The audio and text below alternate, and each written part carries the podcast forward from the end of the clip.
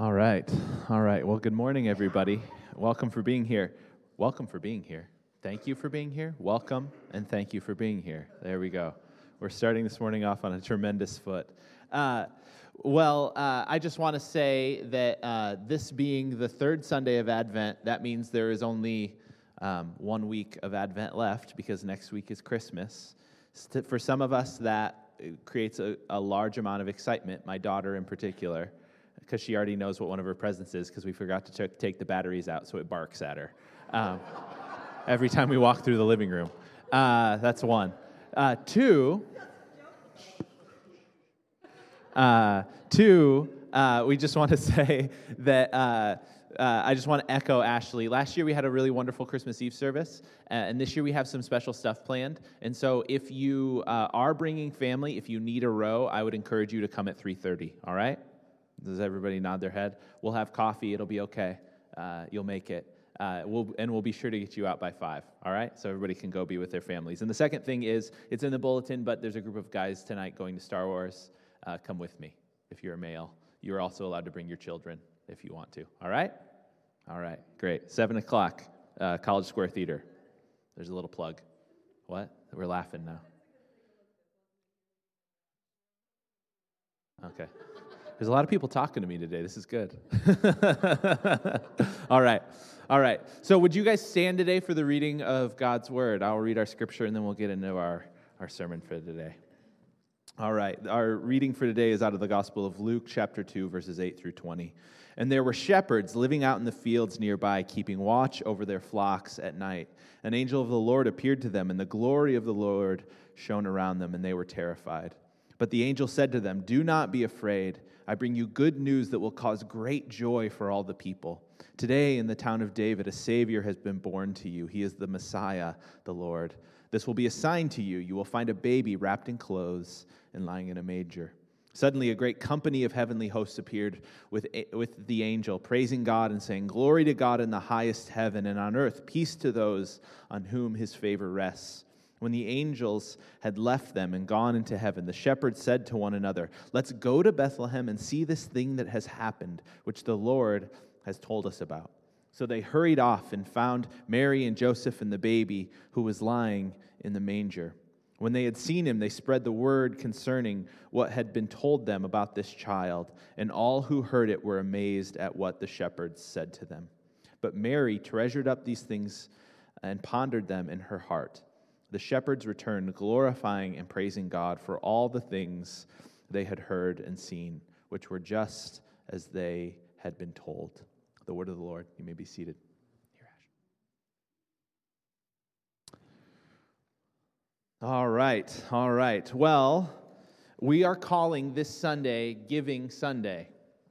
It's officially what the title of this message is. And the reason that we are calling it Giving Sunday is because at the end of service, as Ashley said, we're going to be receiving an offering for Project Rescue. So if you've already made out a check, I hope you made that check out to our church, but uh, just a little bit of instruction at the end of service. If you do have a check or something like that, please make it out to our church with uh, Project Rescue in the memo line, and we'll send all that off in one fall swoop. All right? All right. This passage here in Luke in chapter two is one of the one of the quintessential Christmas passages, isn't it? It's this is the passage out of Luke that all of us think about when we think about Christmas. It's the one that your parents read to you or, or during the Christmas season. It's the one that Linus reads to all the Peanuts in Charlie Brown Christmas movie. This is the quintessential Christmas story. And it's what happens when we have a quintessential story like this, when we have something that's so familiar to us, is that often the characters in the story can kind of get, honestly, a little jumbled. And we can kind of assume that we know exactly what's going on, right? We we can, familiarity breeds a kind of, um, uh, of uh, it, it leads us to not really look deeply at the story. And so today I want to look specifically at the character that we find in Luke verses, Luke chapter two, verses eight through twenty, and those characters are the shepherds. Last week we talked a little bit about the Magi, and this week we're going to talk about the shepherds. So when we pick up the story of these shepherds in Luke chapter two, Jesus has just been born. Jesus has just been born. Mary has wrapped him up in swaddling clothes and laid him in an animal's feeding trough.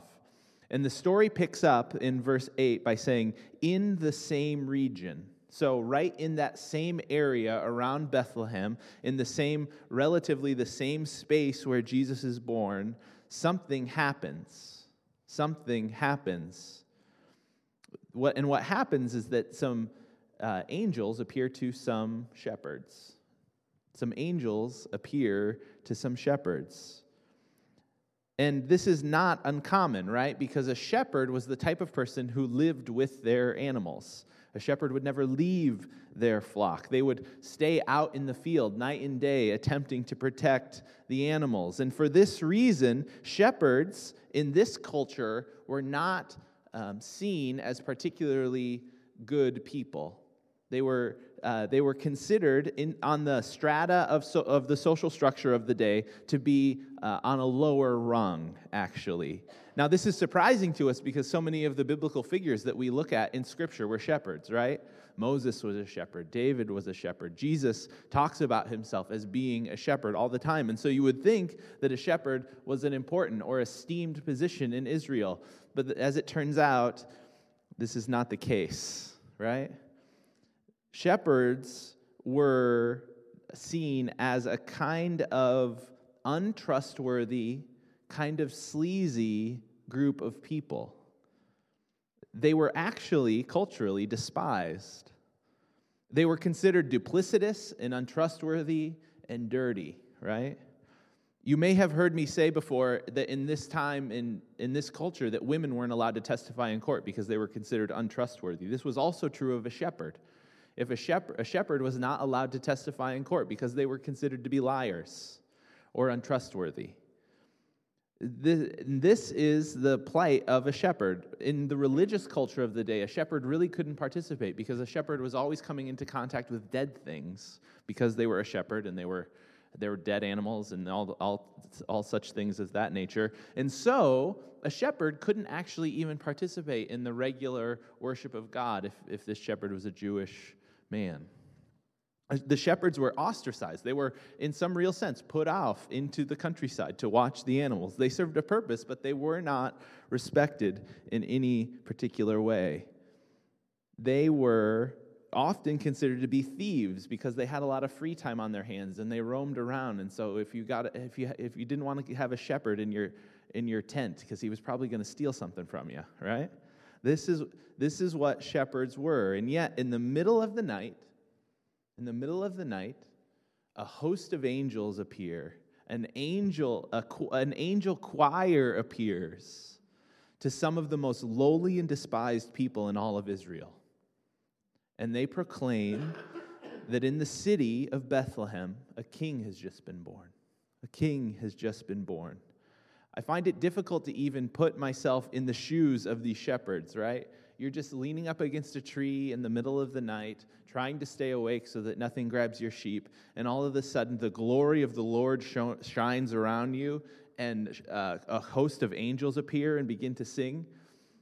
Whenever the light gets turned on in my bedroom when I'm sleeping, I can barely handle it, right? I lose it. I yell at one of my kids for doing that. And this is... this is uh, let alone when God turns on the floodlights, right, of the world. And what is so amazing about this is that it is uh, it is miraculous, right? It is startling and surprising, but it is also a kind of a normal thing to have happen in this culture, actually. Not the angel part, per se, but the proclamation of the birth of a king or a queen was a common thing in this culture. We don't have kings and queens in America. We do in England. And when one of them is born, we hear about it, right? It's a big deal. It's common for, in this, particularly in this day and age, for the for the, for the birth or for the coming of a king or a queen to be heralded, to be pronounced, to be passed around. And in the Roman world, in the first century, you would expect this to happen. You would expect the birth of a king or the or the enthronement of a king or the emperor or Caesar to be something that gets around, that people hear about, that people talk about, that, that uh, people uh, whisper about. And Luke particularly mentions this at the beginning of the chapter. In Luke chapter two, he talks about the ruling authority that is over all of essentially the world at this time, at least the known world to these people at this time. He, he drops his name at the beginning of chapter two for this very reason. And his name was Caesar Augustus, or Augustus Caesar. Now, if you remember the first week of Western civilization when you were a junior in high school, which I'm hoping you all remember, you'll know a little bit about Caesar Augustus. Uh, if you watch gl- the movie Gladiator, Caesar Augustus is the old guy in the first like third of the movie that Russell Crowe likes a lot before before Joaquin Phoenix gives him too much of a hug. Uh, yeah, that happens. Uh, Augustus was one of the greatest, most po- really he was the greatest and most powerful Caesar that Rome ever had. He was uh, almost immediately following Uh, Julius Caesar, and he uh, really, the under him, the borders of Rome were larger than they had ever been, and the power of Rome was more unquestioned than it had ever been. Uh, his name, officially, before he became Caesar, was not Augustus, it was Octavius, and he was Julius Caesar's adopted son. He fought a battle against Mark Antony and Cleopatra uh, after, after Julius Caesar died to kind of unify the, uh, the, the Roman nation. Uh, but he was, he, but when he became emperor, he took on this name Augustus, and what that, that name meant was majestic, or worthy of honor, right? This is what the name Augustus meant. And the second thing he did, and this is quite interesting, it, to bolster his own position and authority, was that he didn't say that he was a god. He said that Julius Caesar was a god, which makes which doesn't make a whole lot of sense to us, but what that meant was then that he was the Son of God, right? And quickly, when he ascended to the throne, a, a this message went out over all the Roman world that was called a euangelion, which is a, which is the Greek word for good news. Went all throughout the Roman world, and it said this: "We have an emperor. The Son of God has become King of the world." This is what this is what went all around the world. This was the pronouncement that occurred when Augustus became king. You can see what the author of the Gospel of Luke is doing here, can't you? Luke is uh, Luke is intentionally attempting to show us something about this King Jesus. Just like last week, how Jesus was played off of Herod, this week Jesus is being shown or played off of Augustus in some real and interesting ways. We saw last week that Jesus was a kind of threat to Herod's power, and because Jesus was this threat to Herod's power, Herod wanted to go after him, right? He wanted to get him. But this week, Luke is showing us in vivid detail that Jesus, not Augustus Caesar, is the true king of the world. And it is his coming in his reign that is being announced to these shepherds. But we have to ask the question, right? Of all the people in the world, of all the people in Israel, of all the people in Bethlehem that you might be able to announce the coming of Jesus to, why shepherds?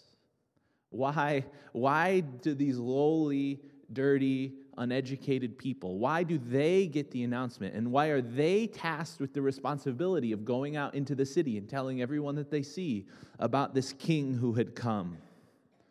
You might ask yourself, what a waste, right? What a waste of a perfectly good angelic choir on the couple guys who are dirty and smell, right? It seems like a waste. And all this spectacle and wonder and all of this all of this grand language and all of this importance is just kind of thrown on these gentlemen who are out in a field in the middle of the night because they don't have a good job, right? This is what this is what is happening in this passage. And so what do the shepherds do? What do the shepherds do? They go. They they they listen to the angel, surprise, surprise. They listen to the angelic host, and they go find Jesus. And it says that they find Jesus and Mary there, and, and they see Jesus in the manger. And then the text quickly shifts, doesn't it? It quickly shifts from them seeing um, uh, seeing Jesus in the manger to a kind of proclamation that these shepherds carry out. In verses seventeen and eighteen, it says this: when they had seen him, they spread the word concerning what had been told to them about this child, and all who heard it were amazed at what the shepherds said to them. These shepherds, some of the least liked and least trusted people in the culture, were the ones who were responsible for spreading the word about Jesus. These are the people that God selected to tell everyone about the coming of this Jesus. God does not proclaim the coming of Jesus to the powerful or to the elite, does he? He doesn't go to the seats of power and say, quick, send out a euangelion, right? Send out a message that says uh, the, the king has been born in Bethlehem. This is not what he does. He sends some messengers to some shepherds in the field, and he says, go tell everybody. Go tell everybody. And so the question we need to ask ourselves is, what is happening here, right? Why is Jesus Uh, being heralded by these shepherds? And what is God attempting to communicate to us via this story? What exactly is happening here, and why is this the way that Jesus is being welcomed into the world? Why through shepherds is the announcement going out rather than uh, by royal edict or decree, right?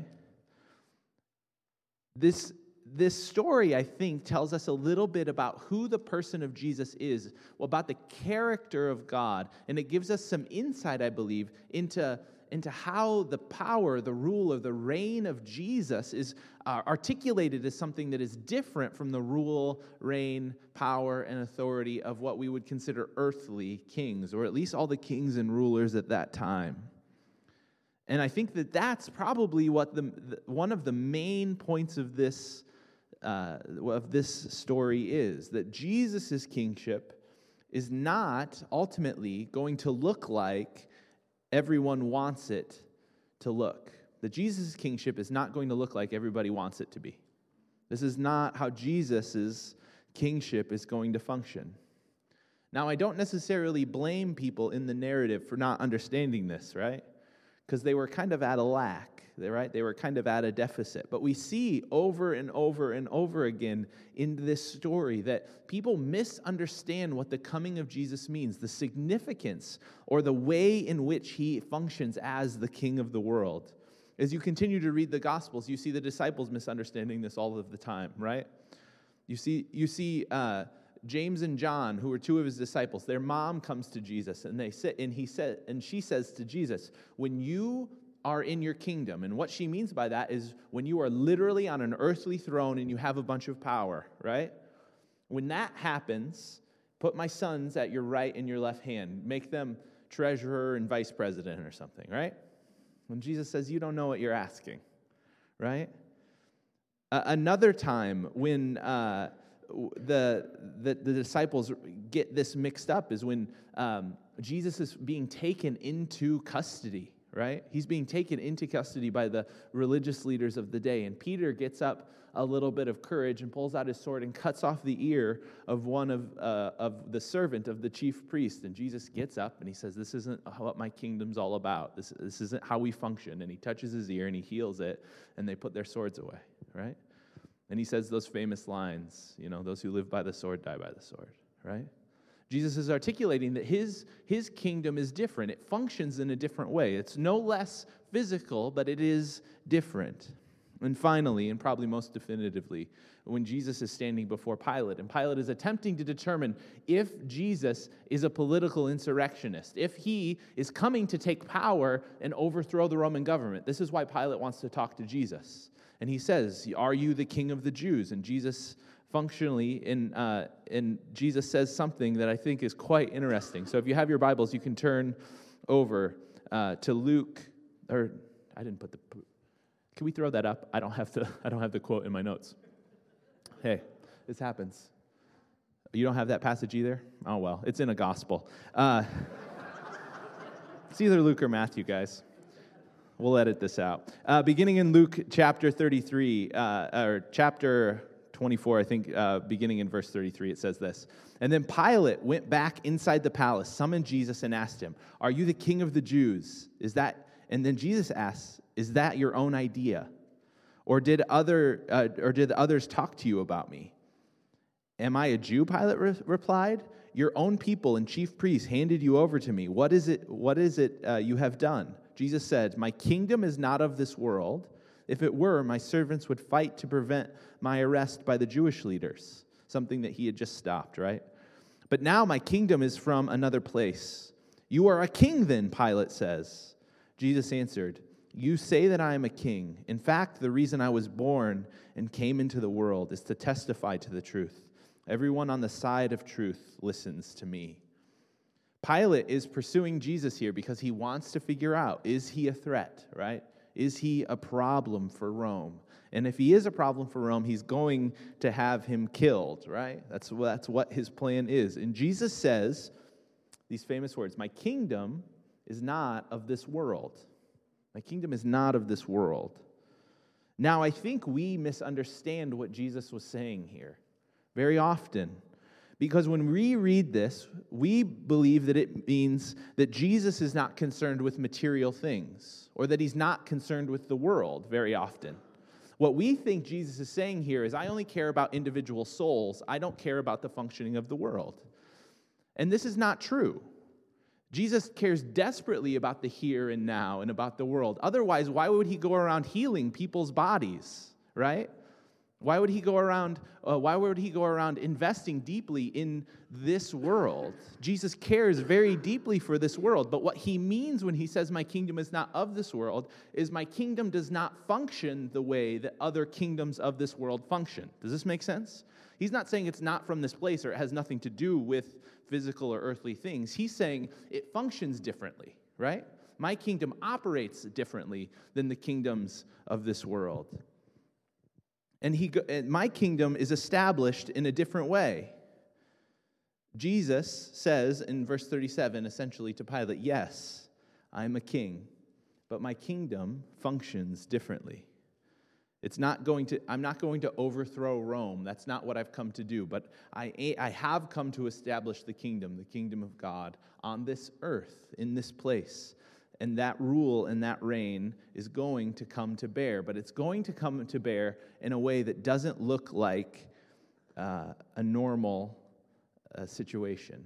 Now, I think part of the way that this is best illustrated, this idea that the kingdom of God is a real, it's an earthly kingdom, but it's established in a different way, is uh, is best illustrated from church history.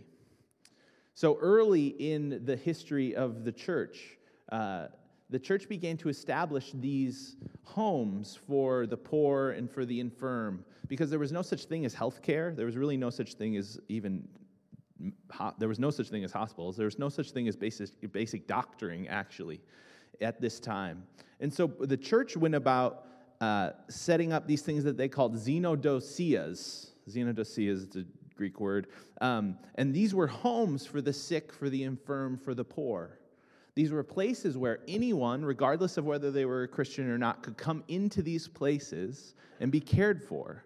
It's actually out of these xenodosia that eventually the modern-day hospital springs, right? These turn into what we know today as, as a hospital. Before these existed, there was no such thing as a hospital. And so Christ, uh, so people all throughout the Roman world knew that if they were sick, if they were, if someone in their family died and they had no financial resources, if they, uh, if they had fallen on hard times, that they could go to this place and they could be cared for, both physically, emotionally, and financially. And these were, these began to spring up all over the Roman world, all over the Roman world, and people began to be be cared for. And people came into the church because of these things, right? People found love and support and care and uh, and medical medical care, and they they they they found this in the church. They found this from Christians when they couldn't find it in any other place, and they uh, found their way into the church. This was so prominent that uh, one emperor, J- uh, Julian, uh, was quoted as saying this.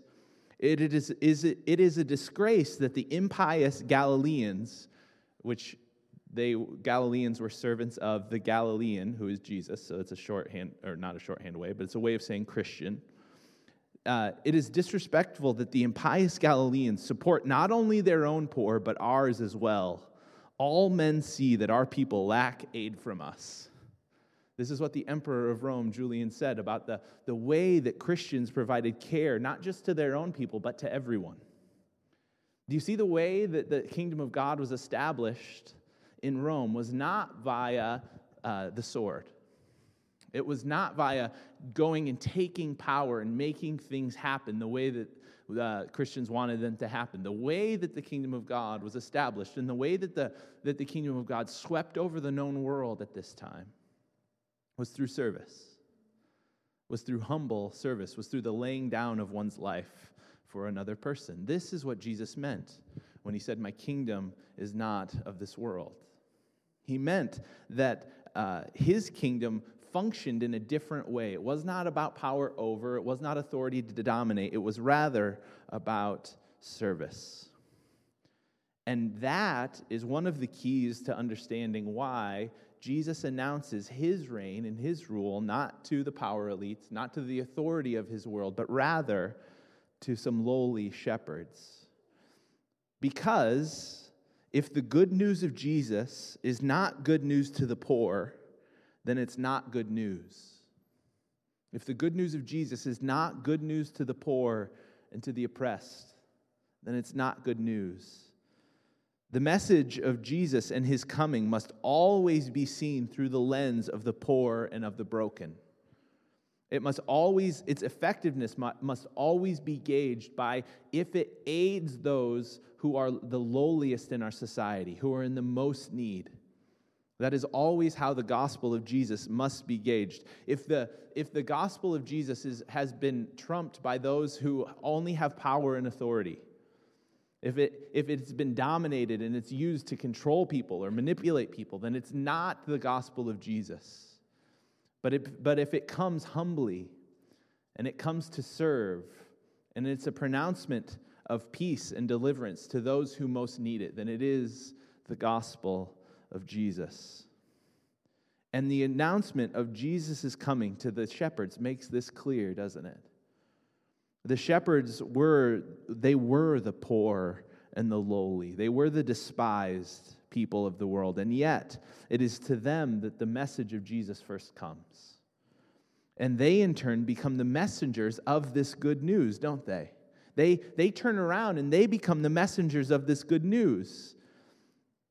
That, uh, in the words of the angel, today, in the town of David, a Savior has been born to you. He is the Messiah, the Lord. And they carry this message to everyone, the text says, to everyone who will listen, because, because it is indeed good news, and it must be communicated. It must be communicated. Because the good news of Jesus is first and foremost good news to the poor, to the hurting, and to the marginalized. The good news of Jesus does not travel from the top down. It travels from the bottom up. This is how Jesus' kingdom functions. And eventually, it does travel all the way around the world. It does. It travels all the way to us in Cedar Falls, Iowa, which I don't know if you've ever gone to Israel, but it's a long way. Don't try to ride your bike. You'll get wet. Uh, and so this Christmas, this Christmas season, as a church, we want to embody this message.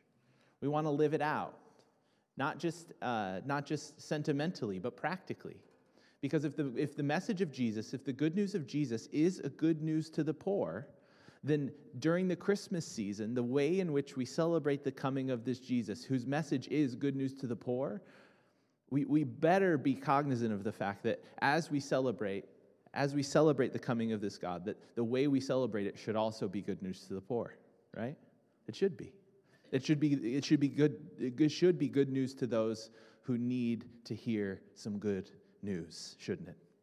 And so this is why uh, this year uh, we have targeted this Sunday as Giving Sunday, as Project Rescue Sunday, and why we've why we've designated Project Rescue as the organization that we want to give some of our resources to, because these are some women and some young girls and some young boys who are in desperate need of some good news, right?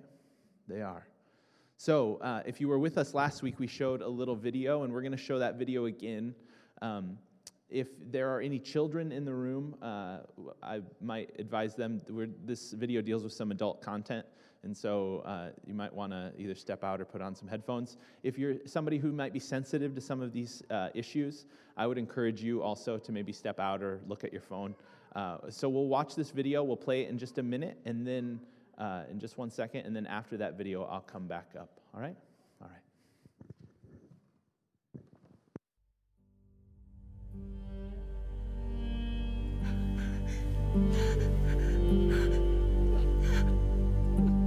Sexual exploitation has been with us for thousands of years. Globalization has only escalated this horrendous evil.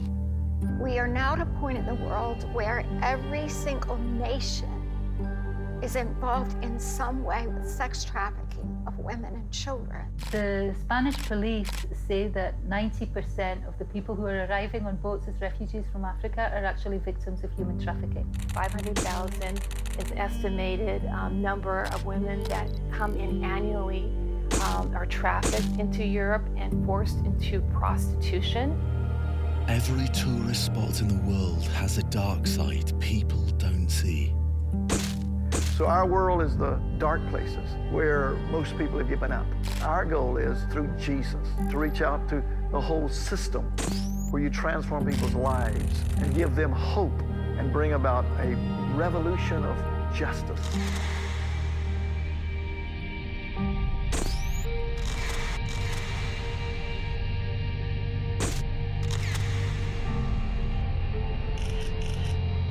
People say to us, does Project Rescue do raids? We say, no, we do relationships.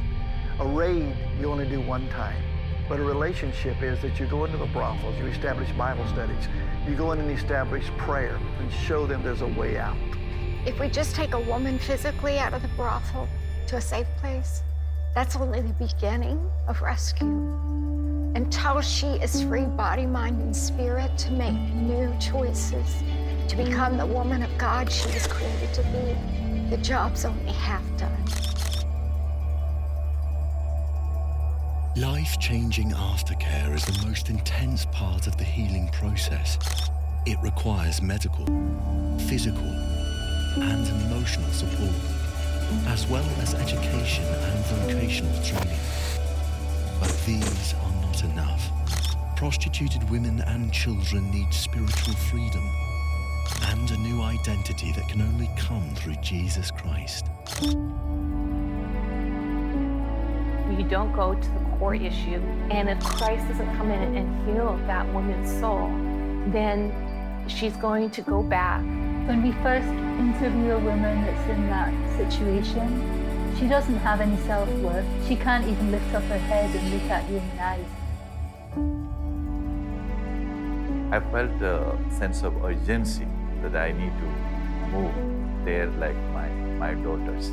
I'm not going to wait for anybody else to decide or have a meeting. In the scripture it says, if any woman, man, child be in Christ, they're a new creation.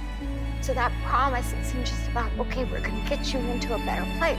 Over time, as she experiences God's truth about herself, you're not a prostitute. No, you're a daughter of God.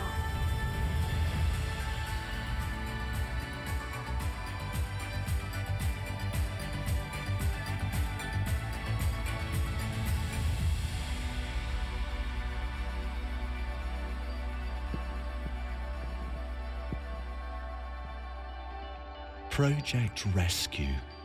Hope. Stop.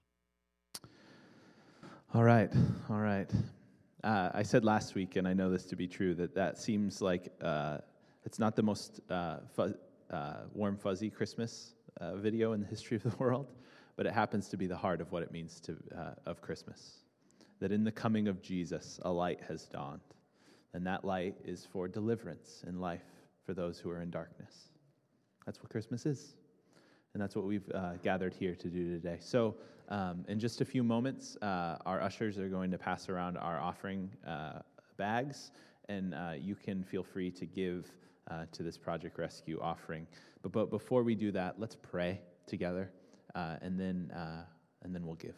Father, we love you, and we ask that as uh, we are here today, God, that you would put on our hearts what you would have us to do for Project Rescue. Uh, that you would uh, that you would help us today to partner with those um, who are in the darkest situations possible, God. And would our gifts uh, to them today be a light, the light of Jesus that would come to this place, to this world. Um, we know it's just resource, we know it's just money, God, but um, we ask that uh, through your servants, through your people, through Project Rescue, through this organization, that it would be that they would be the, uh, actively bringing the light and life of Jesus into the darkest corners of our world this Christmas season. Would you help us, God, uh, to be uh, light in our own world, in our own dark corners, in our in, the, in those places where we find ourselves that might not be uh, flush with light. Would you help us also to be light this week, and this month, and this year? Jesus, we love you, and we pray it all in your name. Amen and amen.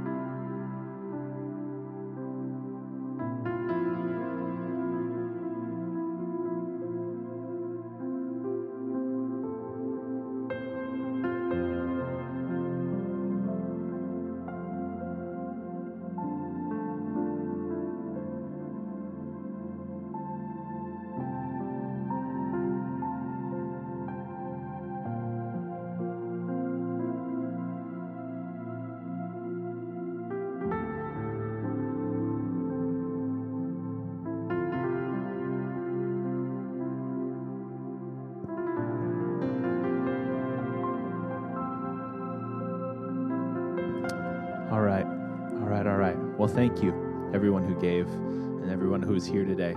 I forgot, here's something I forgot. I forgot to tell you all that my cousin is here with us. This is my cousin, Nathan. This is, uh, Nathan's from Des Moines. You can clap for him. Nathan's, Nathan's from Des Moines uh, and uh, was a, was had a free Sunday. He's led worship at a I don't know, like one hundred fifty churches over time. Uh, uh, but he had a free Sunday, so he was able to come up and bring some friends, uh, and we're happy to have him today. Uh, and any other day he wants to come, just for the record, Nate. Uh, all right, great, great, great. All right, uh, thank you all. Let's pray one more time. Father, uh, we love you, and we ask that as uh, we gather here today, Uh, that your love and your, your message and your truth would rest heavily upon us, that would carry us out into this next week of Christmas with joy and with hope, but also uh, with light and with life and with a message to tell. We love you, Jesus. We pray it all in your name. Amen and amen. We'll see you next Sunday, Christmas Eve at four o'clock. Go today in the grace and in the peace of the Lord Jesus Christ. Thanks.